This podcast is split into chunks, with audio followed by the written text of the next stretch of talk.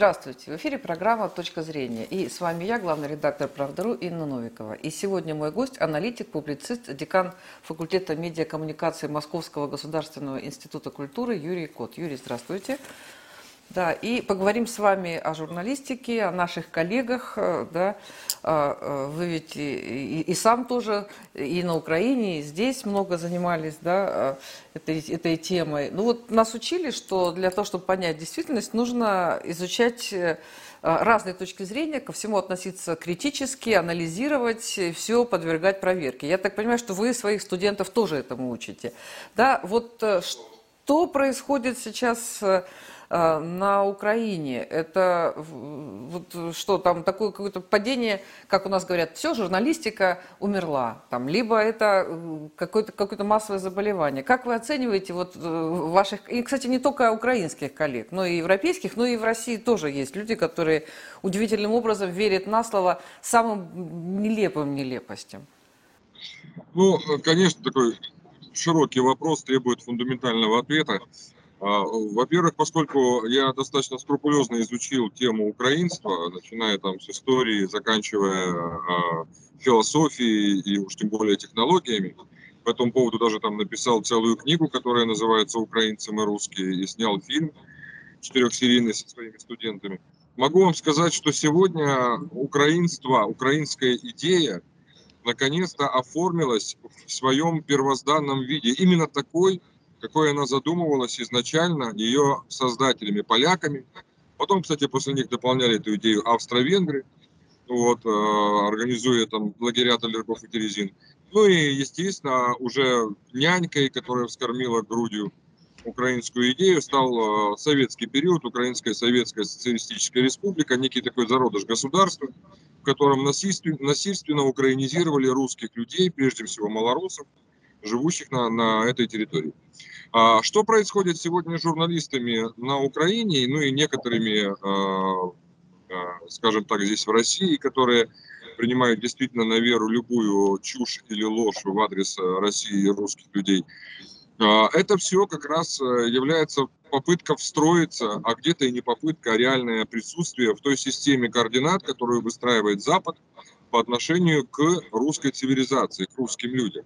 А, суть украинской идеи – это тотальная, всеобъемлющая русофобия. Сначала они должны были побороть русского в себе.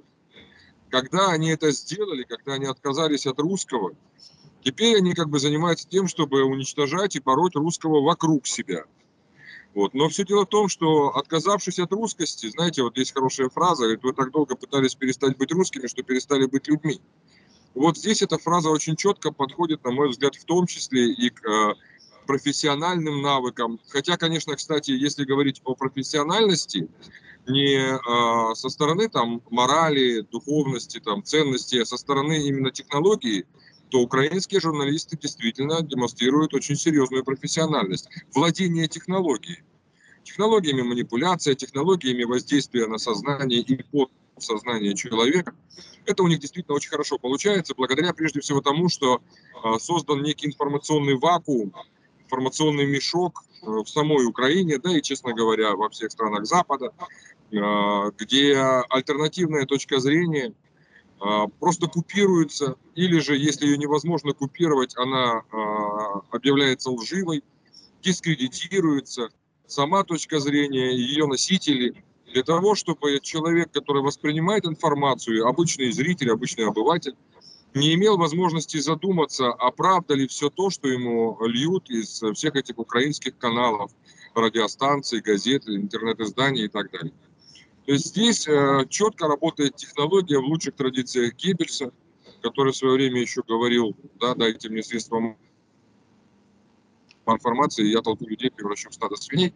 А, и, кстати, тоже, тоже не стоит по этому поводу особо удивляться. Здесь, на мой взгляд, аналогия абсолютно четкая и правильная, потому что многие а, участники э, информационного а, противостояния с нами, Советским Союзом, гитлеровской Германии, там, 80 лет назад, были сохранены прежде всего американцами. Многие из них были спасены американцами. Где-то Ватикан участвовал, известные крысиные тропы, так называемые, со стороны Ватикана. Э, перевезены кто в Латинскую Америку, кто в, Америку, кто в США, кто в Канаду, кто в Австралию. И там они продолжали э, совершенствовать те наработки, которые смогли э, создать за время господства фашистской Германии. Не только в самой Германии, безусловно, но и на всех территориях, где они смогли, куда они смогли дойти, зайти, а потом откуда их, собственно говоря, выбивали. Поэтому сегодняшняя украинская журналистика – это, с одной стороны, действительно очень высокотехнологичное э, направление, а с другой стороны, это э, абсолютная кристаллизация самой идеи украинства, русофобской, по сути, своей идеи украинства, в которой э, главным принципом является э, ложь ради лжи. А об этом, кстати, совсем недавно один из спикеров украинских, э, Арестович, небезызвестный, думаю, вам, э, сказал, что вообще суть украинской национальной идеи – это ложь, тотальная ложь, потому что если люди узнают правду, то людям будет крайне сложно после, с этой правдой жить. Вот, э, это буквально, вот если вам интересно, можете зайти в интернете, набрать, и вы все это увидите. Это я не беру с потолка. Вот, э, и за это можно сказать ему спасибо, потому что Арестович, как действительно технолог, владеющий очень серьезными наработками в области НЛП, четко отрабатывает необходимые вещи, но так или иначе, ничто человеческое ему не чуждо. И порой, заигравшись в могущество, заигравшись в свое, свою сверхчеловечность, получим лекалом Ницше. Да, он проговаривается, думая, что э, никогда в жизни ему не придется отвечать за, за все то, что он натворил. Хочу опечалить и Арестовича, и таких, как он, и остальных там украинских журналистов придется. Россия в любом случае доведет до конца поставленные задачи. Это демилитаризация, но это больше касается, конечно, украинских боевиков, и денацификации. И вот в рамках той самой денацификации, когда будет проводиться реальный э, процесс, который будет гораздо более честным и всеобъемлющим, чем Нюрнбергский, именно украинские журналисты, общественные деятели, так называемые ломы, лидеры общественного мнения будут обязательно изобличены и осуждены у меня, а, Юрий, такой наивный вопрос. Да? Я понимаю, что украинские журналисты в большинстве чувствуют себя такими воинами пера, там, воинами слова. Да? То есть э, нет э, пределов, а, все можно ради достижения там, большой великой цели. Но вот, тем не менее, все равно, а, может быть, это вот наивные какие-то такие вот убеждения, да? все равно, когда они участвуют в съемках э, каких-то фальсификаций, там, то же самое, то, что там в Буче, это же, там, это же требовало времени, времени, и журналисты, когда все это делали, что никто, ни один никогда не задумывался о том, что если так много фальсификаций, может быть, где-то что-то не то, может быть, в чем-то они частично, может быть, неправы. Вот, либо это такой детский сад с моей стороны, и они абсолютно циничные все поголовно. Они циничных людей в журналисты на Украине не берут. Конечно. Но, а, знаете, а, вы человек все-таки испорченный а, русской журналист. Ну да, в советское время учились, да. Знаете, категориями действительно там чести, совести, профессионализма, достоинства. Э, это все, конечно же, чуждо представителям украинской журналистской профессии. Наверное, можно было бы назвать ее действительно одной из древнейших профессий то, как они себя проявляют. Потому что на самом деле, а сначала они вели себя именно как ребята с пониженной социальной ответственностью, торгуя всем, чем могут, прежде всего своими талантами. Вот потом они состоялись в этой торговле, уже привыкли к ней. Вот, и сегодня они уже, как говорится, находятся в определенном таком а, информационном а, плену собственных иллюзий, которые сначала они создавали, а потом сами в них поверили. Понимаете, когда а, начинался процесс майданизации Украины, когда, собственно, происходил госпереворот, очень многие средства массовой информации э, в 2014 году находились, э, уже были сформированы как информационное оружие. Э, после печального опыта, кстати, переворотчиков 2004 года, оранжевой революции. Почему по факту проиграла оранжевая команда, а, помимо того, что они стравились друг с другом, потом и рассыпались, они тогда провели некий такой, а, некую ревизию своих возможностей и выявили слабые места. И одним из самых слабых мест в 2004 году переворотчиков, которые работали на, на руку Западу, да, под, под руководством Запада, оказалось, что средства массовой информации на Украине не, не сосредоточены в минимальном количестве рук, что они достаточно во многом независимы, и когда произошел переворот в четвертом году, уже к пятому году э, разного рода средства массовой информации начали э, долбить правдой э, тех, кто дорвался к власти, Ющенко и его команду, и, собственно говоря, разбили их в пух и в прах. Но Осознав это, что делают э, украинские олигархи, которые полностью в подчинении Запада? Они начинают создавать круп, абсолютно крупнейшие медиагруппы. С 2005 года начинают создаваться э, основные четыре медиагруппы на Украине. Это группа под э, Ахметовым, группа под Фирташем, под Коломойским и под Пинчуком, зятем Кучму. Основа группы Ахметова, собственно, создается телеканал «Украина», он покупает себе издание сегодня, там еще всякие мелкие телеканалы. То есть такой некий пакет, мощный медиаресурс. А, Коломойский, понятно, один плюс один, и он начинает подкупать другие нишевые телеканалы. Там 2 плюс 2 у него появился, там что-то еще ТЭТ и так далее. А, Фирташ, соответственно, а, забирает под себя телеканал и группу, медиагруппу Интера а там же и К1, К2, это, ну, там целый набор телеканалов был, кроме телеканалов, естественно, естественно интернет-издания, э, в том числе э, радиостанции. Ну, а, э, соответственно, Пинчук, э, известный абсолютно, э, как говорится, плоть от плоти Сороса, э, у него там молодежная аудитория благодаря телеканалу «Новый», э, потом канал ICTV – это мужская аудитория, СТБ – женская аудитория. То есть он, он формирует свой пул, туда же еще М1, М2 и так далее он забирает. А, группа. А, в общем, а, получается, что создается четыре основных информационных медиа-монстра, и уже имея в руках эту мощь, они совершают госпереворот 2014 года, и после этого обратите внимание, насколько медийное пространство Украины было зачищено, любые оппозиционные ниши, угодно телеканалы, информационные ресурсы, появляющиеся пространстве Украины моментально дискредитировались и уничтожались.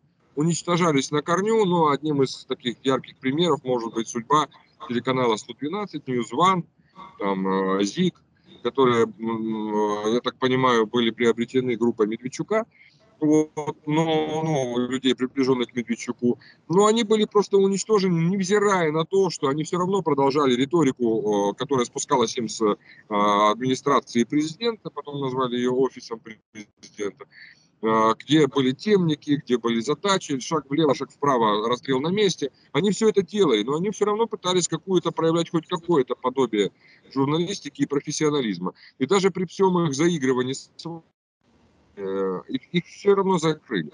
Поэтому, а, собственно, мы с вами сейчас имеем дело как раз с полностью зачищенной э, средой, где журналисты э, определяются не по позиции, скажем так, принципиальной, не по приверженности вообще принципам журналистики. Это, собственно, то, чему я учу своих детей в институте. Да?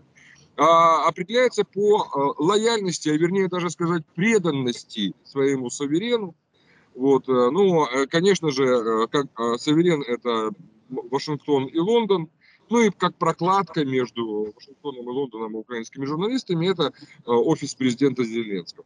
Вот и все. Да, ну да, и, и лояльность, и готовность а, нарушать любые границы, потому что когда видишь, там у них первый, я не помню, как называется, там официальный первый канал, а выступает э, Путин, там Путин, и внизу вот это непечатное слово, которое уже кричат и в Европарламенте, извините, да, это и на всех площадях европейских, это вот, э, ну, все время говоришь, мы думали, что мы на дне, но тут снизу постучались, да, потому что дна, видимо, нет. Ну, ну тем не менее, да, тем не менее, Юрий, извините, да, я все-таки хотела сказать, что а, вот нет ли такого, что а, там столько, с такой эффективностью, с такой скоростью они пекут вот эти вот все фейки, что люди, ну, где-то, не знаю, когда-нибудь, может быть, наступит уже передоз вот этой вот информации, потому что, а, ну, невозможно большое количество людей обманывать долгое время. Можно кого-то дурить э, короткое, там, кого-то одного там долго, да, можно большую, большую толпу народа обманывать короткое время, но вот так вот все равно э, начнут э, проклевываться там ростки сомнений у людей. Либо это люди точно такие же уже прям все потерянные, так скажем, для здравого смысла. Мне тоже очень нравится, конечно, этот э, такой вариант двух путей, но на самом деле Украина показывает третий путь, что на самом деле возможно обманывать э, очень длительное время достаточно большое количество людей, если это количество людей постепенно утилизируется и уменьшается. То есть время, на самом деле, время обмана продлевается за счет уменьшения количества людей. Люди выезжают из Украины, люди, людей, э, люди гибнут на Украине. Да, и таким образом уменьшается количество людей, но, но остаются в живых в основном те, кто или согласился, или кого запугали, или те, кто повязан кровью. Да? Вот, а, получается, что время продлевать можно, время воздействия на мозги людей можно продлевать за счет постепенного уменьшения этих людей, проводя так называемую информационную селекцию, вот, когда а, есть э, те, кто испугался, а, а есть те, кто просто завязан в крови убиты, убитых ими, уничтоженных ими несогласных. Вот именно вот убитых тех, у кого начинают зарождаться какие-то ростки сомнений. Слушайте, у меня яркий пример есть на Украине. Там один мой э, хороший приятель в свое время был. Он не поддерживал Майдан, он все 8 лет был категорически против того, что происходит. Мы с ним там взаимодействовали, во многом говорили. Но когда началась наша освободительная операция, вот у него резко э, как бы щелкнуло что-то в голове. Ну, правда, честно вам скажу, он особым интеллектом ранее не отличался. Может быть, это тоже одна из причин, почему люди с такой легкостью подхватывают всю эту, э, с одной стороны, русофобию, с другой стороны, ложь, что абсолютно взаимосвязано. Вот. Ну, вот он уже пошел в терпаты, он уже бегает с автоматом, он уже воюет с русней, вот, он уже герой. Ну, может быть, действительно, за 8 лет сломался человек. Вот. Хотя мне казалось, что они не ломаются. Ну, знаете, тут тоже как бы жизнь-то всех расставляет на свои места. Знаете, в свое время, когда Янукович был президентом, происходил э, Майдан, мы, мы представить себе не могли, что такой мощный, монументальный Янукович, имеющий такой серьезный житейский бэкграунд, прошедший даже э, тюрьму, понимаете, что он сломается, что он сбежит и струсит. Мы не могли себе этого представить, никто не мог. Вот. Ну, а с другой стороны, люди, которые ранее не проявляли каких-то особых э, титанических там э, позиций, да, каких-то фундаментальных, крепких, они наоборот показали себя вроде такие щупленькие, маленькие, а показали себя э, крепче кремня, там, крепче титана. Поэтому, на самом деле, сегодня у нас с вами замечательное время, хоть и тяжелое, конечно, потому что очень много людей э, гибнет, это ужасно, но происходит, э, те, кто остаются жить, это происходит такое отделение зерен от плевел. Ну, знаете, может быть, здесь еще такое есть, помните, там, «Моя хата с краю», когда вы говорите, ваш знакомый, который осуждал то, что происходило 8 лет на Донбассе, но это же было далеко, это можно было осуждать. Когда летает у тебя над головой, когда э, там э, ты должен э, спать в гараже, когда бегают эти э, бандеровцы и собирают людей, когда именно тебе, твоей, твоей семье реальная опасность, то просто не хотят вот этого. Хотят раньше, э, как вот они жили и осуждали, но они жили при этом спокойно. Может быть, вот в этом какая-то причина. Потому что Согласен с вами, но я думаю, что вот как раз, э, коль уж мы с вами говорили о журналистике, здесь как раз вот тот самый повод, что телевидение а, после Майдана, после госпереворота выполняло главную функцию. А его задача была формировать э, смыслы, сюжеты, факты, фабриковать факты для того, чтобы оправдать любое безумие, любое беззаконие, которое творили сторонники Майдана.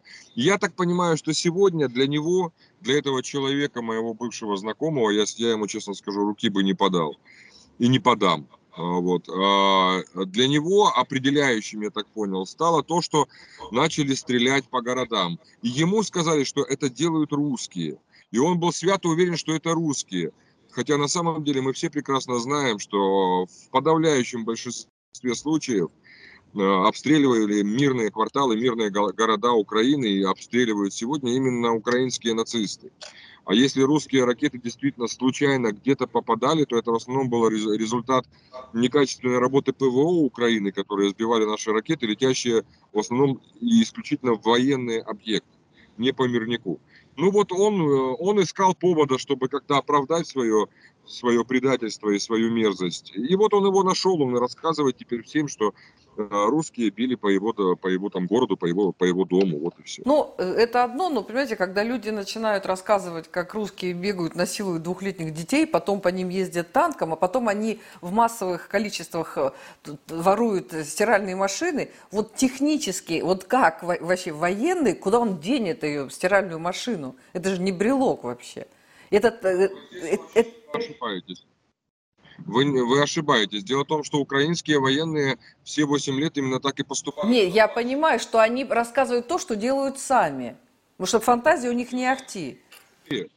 Они меряют по себе. Опять же, повторюсь, вы человек, испорченный интеллектом, как бы, и действительно тем, что вы русские имеете представление о чести и порядочности. Там давным-давно такого нету. Поэтому нам очень сложно с вами понять их, но придется понимать, потому что так или иначе, если мы хотим победы, нам с вами придется принять в себе, что очень многие из них обесчеловечились, э, потому что нацизм же это же не просто нацизм, нет, нацизм это очень серьезная, э, серьезная моральная деградация человека. И вот на Украине наши с вами коллеги именно в этом состоянии пребывают. Ну, получится ли их денацифицировать? Понимаете, я... Конечно, получится, даже не сомневайтесь. Денацификация будет проходить. Сначала сделают работы военными, а после военных пойдем мы с вами. Будем объяснять им, будем все рассказывать и показывать. Вспомните опыт э, фашистской Германии. Прежде всего, самое главное, э, чем занимался Карл Юнг, чем занимались многие специалисты, да, это работа с мозгами, с э, головой этих людей, которые участвовали и поддерживали нацизм, которым потом просто показывали в кинотеатрах все те ужасы, которые творили украинские нацисты. И многие из них, кстати, потом сходили с ума. Это все еще впереди, так что нам с вами надо сейчас тренироваться и готовиться. Все впереди. Спасибо большое, всего доброго. Да, это была программа «Точка зрения» и наш гость, аналитик, публицист, декан факультета медиакоммуникации Московского государственного института культуры Юрий Кот. Спасибо, Юрий.